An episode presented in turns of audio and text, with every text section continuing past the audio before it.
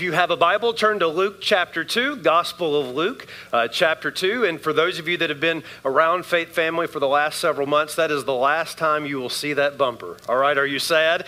We've been in a series for several months on the miracles of Jesus, and we've been looking at the different gospel accounts uh, of his miracles, and uh, we're concluding that series uh, with what we feel is the appropriate place to conclude the series, which is the miracle of Christmas, the miracle of the incarnation. Now, I do not normally preach long on Christmas Eve. That's not a joke, that's for real.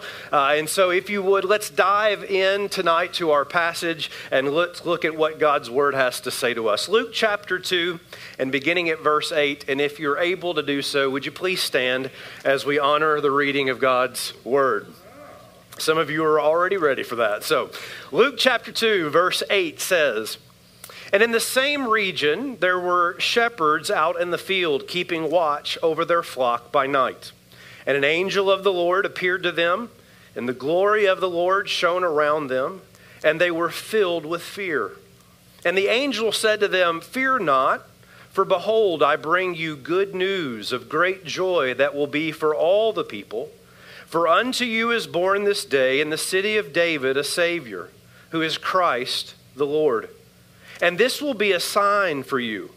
You'll find a baby wrapped in swaddling clothes and lying in a manger. And suddenly there was with the angel a multitude of heavenly hosts praising God and saying, Glory to God in the highest, and on earth peace among those with whom he is pleased. And when the angels went away from them into heaven, the shepherds said to one another, Let us go over to Bethlehem and see this thing that happened, which the Lord has made known to us. And they went with haste and found Mary and Joseph and the baby lying in a manger. And when they saw it, they made known the saying that had been told them concerning this child. And all who heard it wondered at what the shepherds told them. Mary treasured up all these things and pondering them in her heart, and the shepherds returned, glorifying and praising God for all they had heard and seen as it had been told them. This is God's word. Would you pray with me and for me and ask God to teach us tonight? Lord, thank you for this opportunity now to come under the authority of your word. I pray, Lord, that you would speak to us now, that you'd give us ears to listen to what you'd have to say to us, and that tonight again we would worship you in spirit and in truth. So come, do what only you can do, O God. For the glory of Christ, we pray. And God's people said, Amen. Amen. Amen. You can be seated. You know it's a myth. At least that's what the billboard said right there by the Lincoln Tunnel in New Jersey.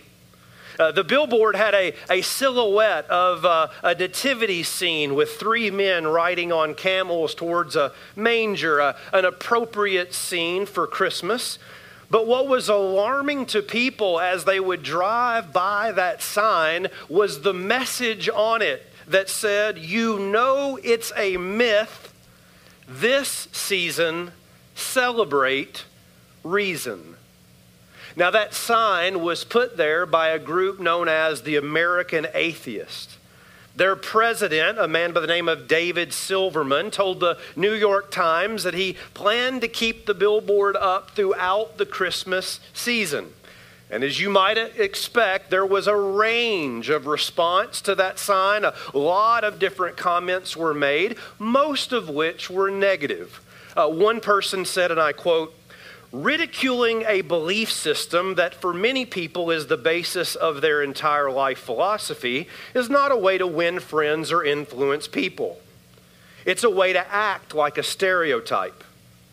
Many of the holidays that are celebrated around this time of year are religious in nature. A, a, part of existing as a decent person in the world is letting people go about their daily lives in peace.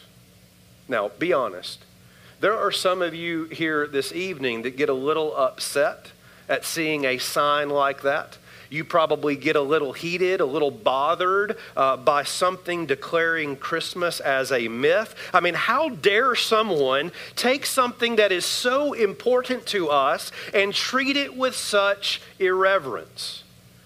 But, faith family, I would submit to you tonight, we ought not be angry at signs like that. In fact, we ought not even be surprised at signs like that. It should not shock us that people find the Christmas story a myth. Do you know why? Because it actually is hard to believe. It's really hard to believe. I mean, just think about a few of the aspects that the Bible talks about in the Christmas story. For example, a virgin giving birth. I don't know if you know this, but that's not how that happens. Or angels appearing to, of all members of society, shepherds, wise men following stars a king born in a manger, in a stable. Listen, faith family, for someone like me who truly believes, it's still really hard to believe. And the reason that's the case is because when you enter the Christmas story, you're entering the story of God. You're dealing with something that human reason did not invent you are forced, whether you want to be or not, to behold the miraculous. And when it comes to the story of God, faith family, would you expect it any other way? Notice this on the screen. The incarnation is hard to believe, not because it is a myth. The incarnation is hard to believe because it is a miracle. And miracles, by their very essence, defy common experience. It surpasses our understanding. It, it leaves us breathless, jaw to the ground, standing in awe. That's what miracles do. So understand this, faith family. Our belief my belief in the miracle of the incarnation doesn't rest in the fact that it's easy to believe. It doesn't rest in the fact that it isn't strange. It doesn't rest in the fact that this is exactly how I would have scripted it. No. My belief and our belief in the miracle of the incarnation rest in the reality that it's true. That's why we believe it. For hundreds of eyewitness testimonies have declared across 2,000 years of human history that on that night in Bethlehem, Christ, the Savior, was indeed born. And it is the miracle of all miracles. It is the miracle of all miracles. And you say, All miracles? Are you sure about that, Pastor? Greater than water to wine, greater than healing a leper, greater than feeding 5,000 greater than casting out a demon. Are you suggesting, Pastor, that the incarnation is a miracle even greater than the cross and resurrection? Yes, I am. In fact, let me have J.I. Packer uh, speak to this. I agree completely with his quote. Listen to this, it's a bit long, but hang with me. He writes, it's no wonder that thoughtful people find the gospel of Jesus hard to believe, for the realities in which it deals pass our understanding. Uh, take the atonement, for instance. How, they ask, can we believe that the death of Jesus of Nazareth put away the world's sins? Or take the resurrection, which seems to be a stumbling block for many. How, they ask, can we believe that Jesus rose physically from the dead? Granted, it's hard to deny that the tomb was empty. But surely the difficulty of believing that Jesus emerged from it into unending bodily life is even greater. Or, or take again the virgin birth. How, people ask, can one possibly believe in such a biological anomaly? Or take the gospel miracles. How can one believe that he walked on water or fed 5,000 or raised the dead? Stories like that are quite incredible. But in fact, the real difficulty, the supreme mystery with which the gospel confronts us, does not lie here at all. Listen. It lies not in the Good Friday message of atonement, nor in the Easter message of resurrection, but in the Christmas message of incarnation.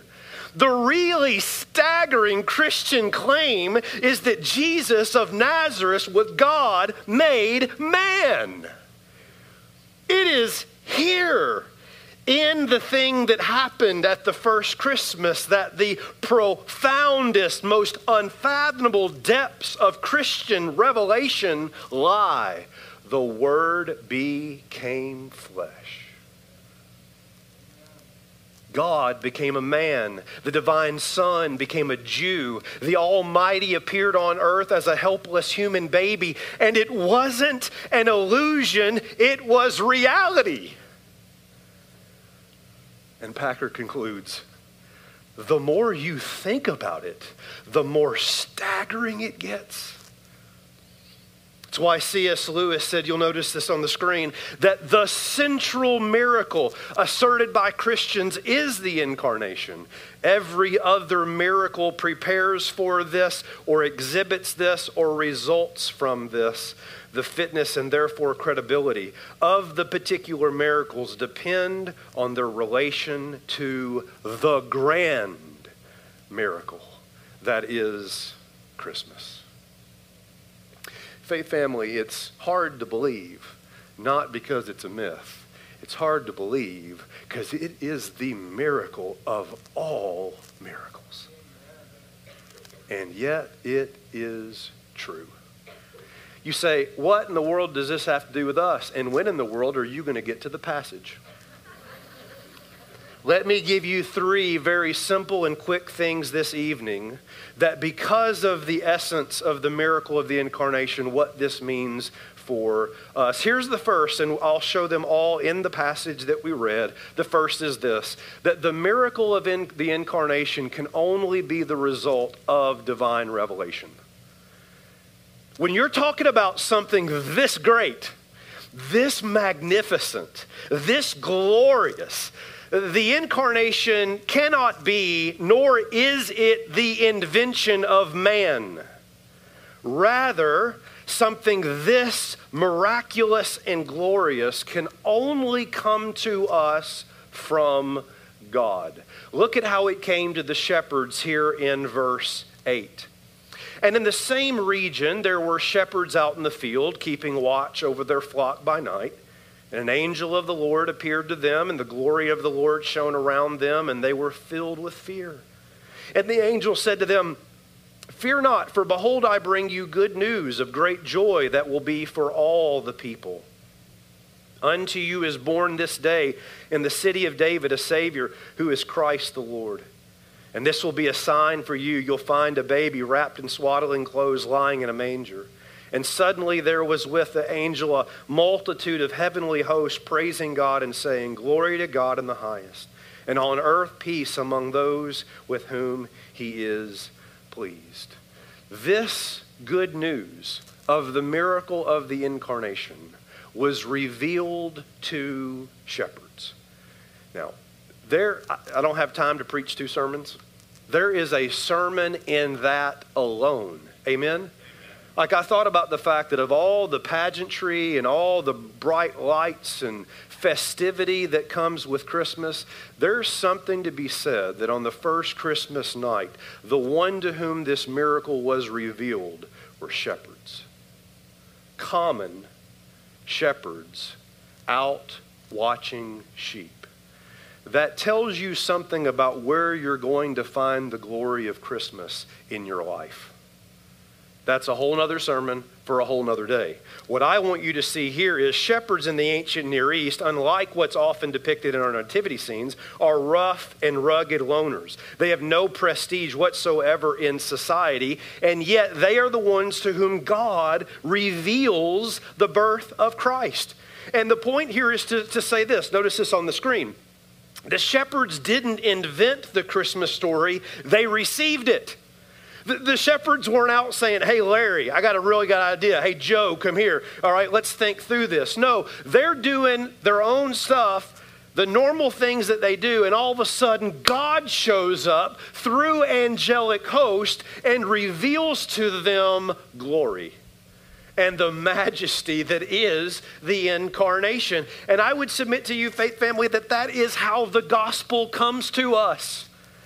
Listen to Matthew chapter 16, verse 15. Jesus said to them, Who do you say that I am? And Peter replied, You're the Christ, the Son of the living God. And Jesus answered, Blessed are you, Simon, for flesh and blood has not revealed this to you, but who? My Father who is in heaven. Peter will write later in 2 Peter chapter 1 verse 21.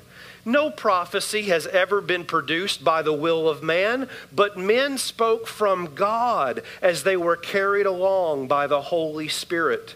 Galatians chapter 1 verse 11, Paul writes, "For I would have you know, brothers, that the gospel that was preached by me is not man's gospel."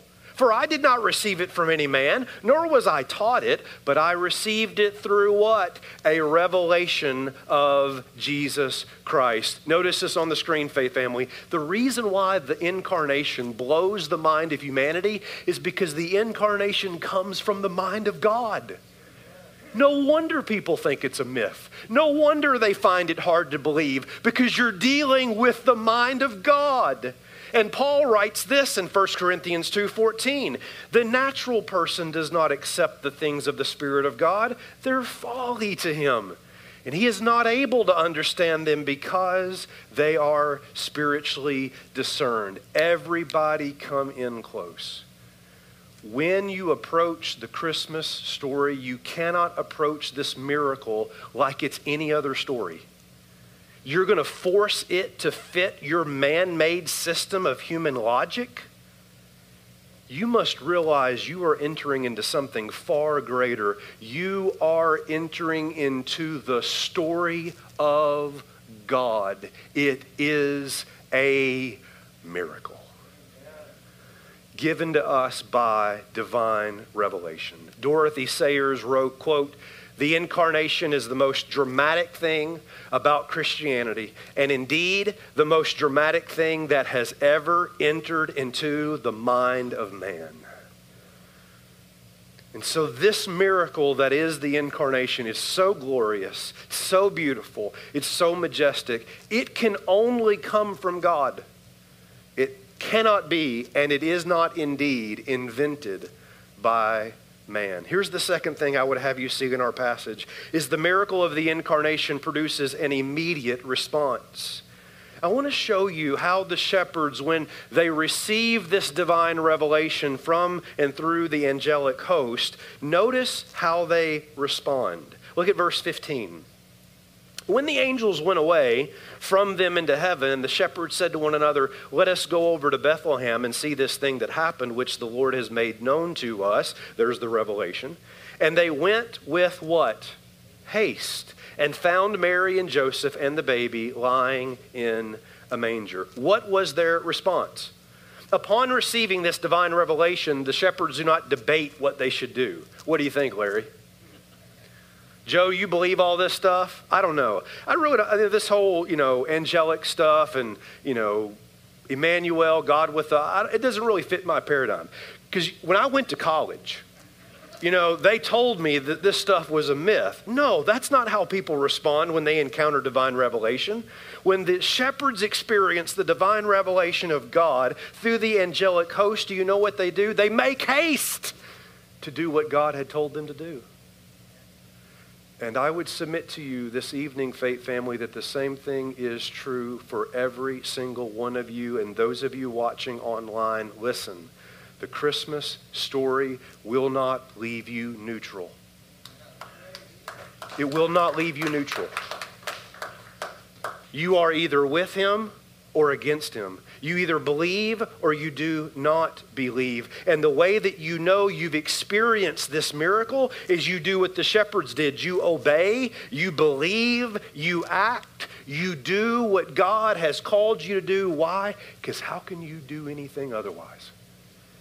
You have seen the glory of God you have beheld the majesty of this miracle. Notice it on the screen. You cannot encounter the Christmas miracle and remain the same. You've entered into the story of God.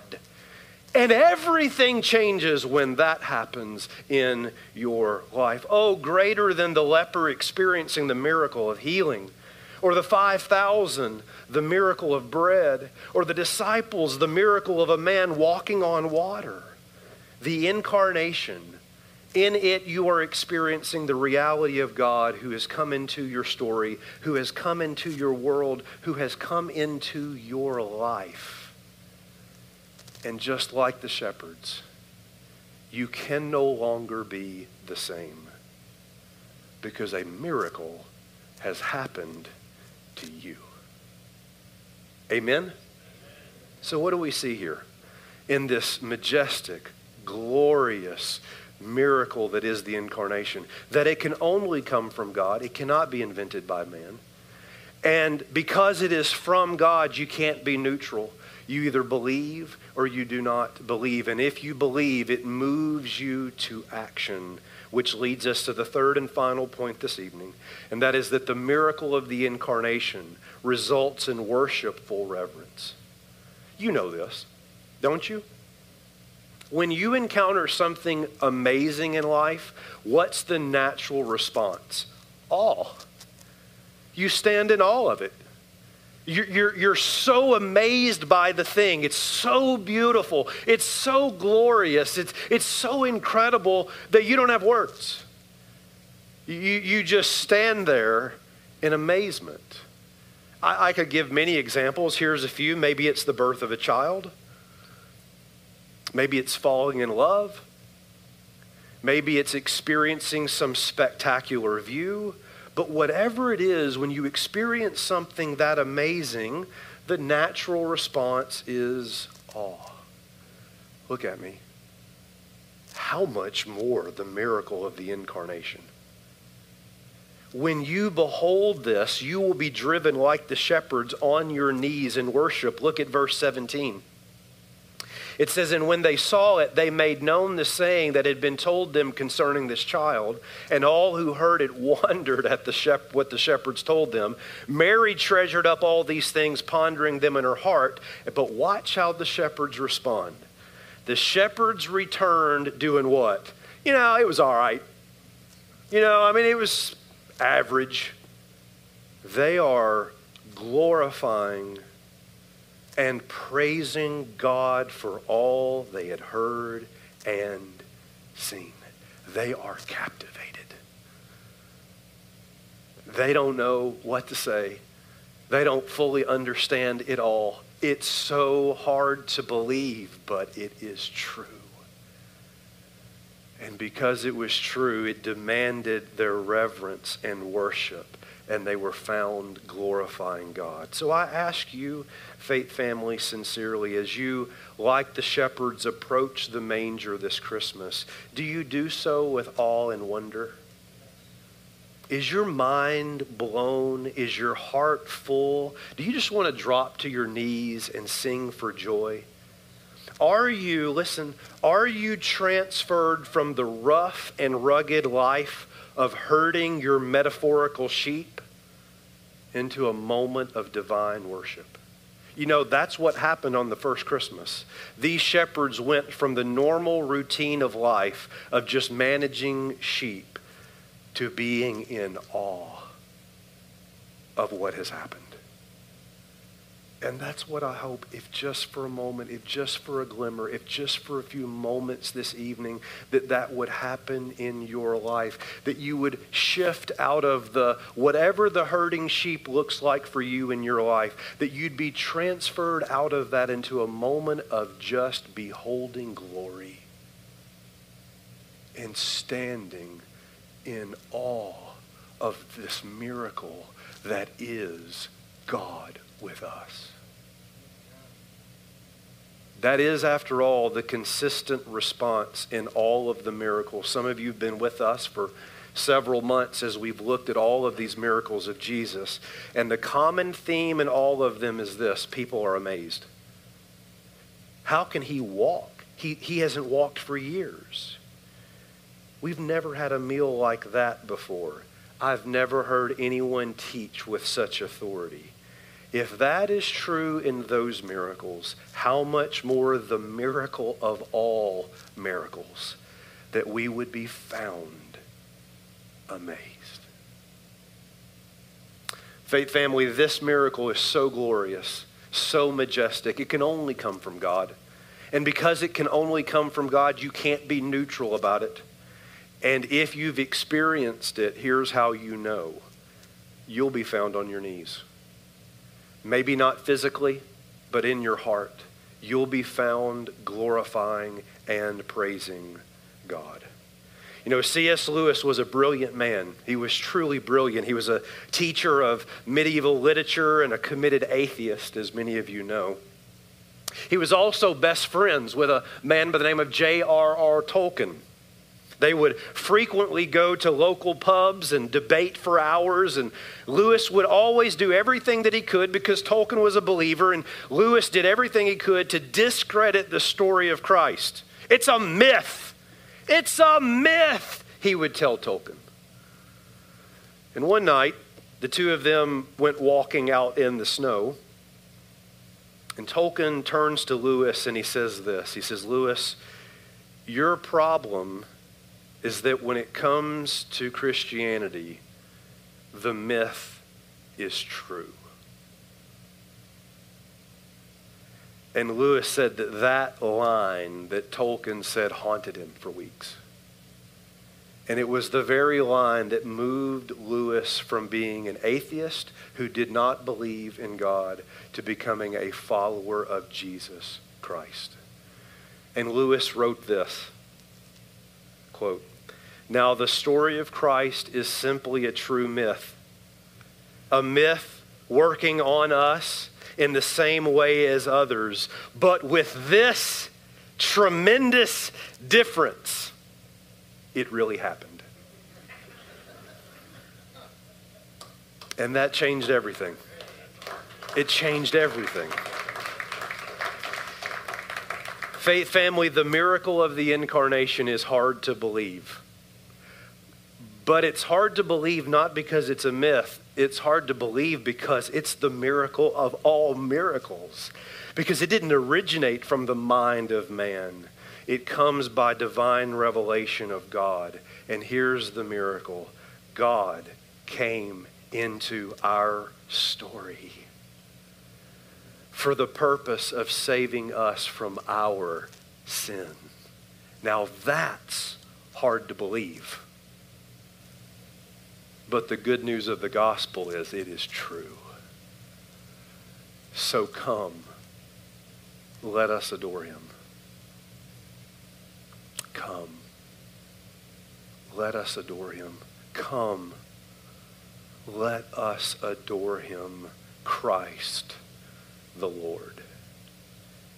It is the only reasonable response. And all God's people said, Amen. Let's pray together. Let's pray.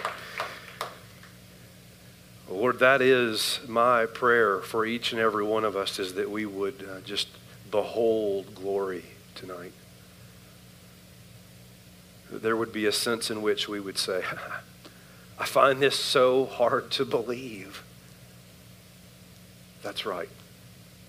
Because you're entering into the story of God you're entering into something that the natural mind cannot understand. You're, you're, you're beholding something that is so much bigger than our brains can comprehend.